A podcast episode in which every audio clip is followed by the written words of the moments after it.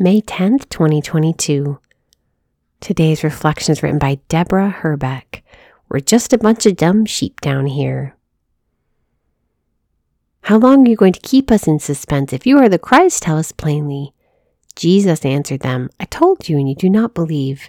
The works I do in my Father's name testify to me, but you do not believe, because you are not among my sheep. My sheep hear my voice, I know them, and they follow me. I give them eternal life, and they shall never perish. John 10 24 to 28. Many years ago, as a college seminarian, my husband Peter and three classmates gathered for the weekend at his family's cabin to seek the Lord. They prayed, listened, and talked, but nothing seemed to be happening.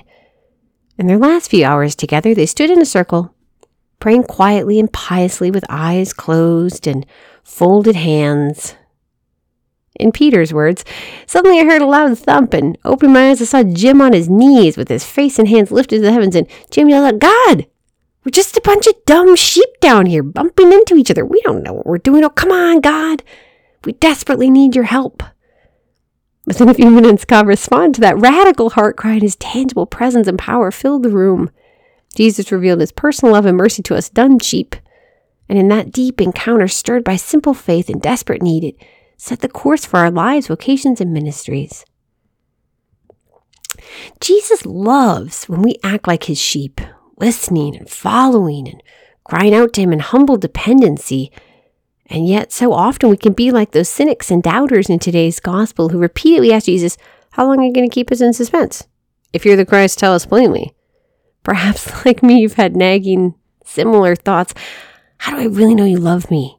That you'll keep your promises. Can I really trust you? Just, just tell me plainly and, and I will believe.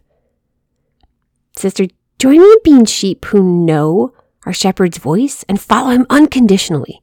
Let's stop looking for, asking, and seeking proof of his love. It, it doesn't mean we can never question or doubt. Believing isn't easy, but it means that we're no longer trying to understand Jesus on our own terms. A priest once told me when I confessed doubts that Jesus doesn't rebuke the struggle to believe, but rather the lack of effort when we stop believing. I want to be a sheep who deeply and fundamentally believes that my shepherd is truly good. Each time we gaze at the crucifix, receive him in the Eucharist, spend time in adoration, and cry out to him for health, faith gives us the blessed assurance that the one who hung on the cross has not left us hanging in suspense. He's definitively shown us that He loves us, He gives us eternal life, and we shall never perish. Lord Jesus, we thank you for this day and for this sisterhood.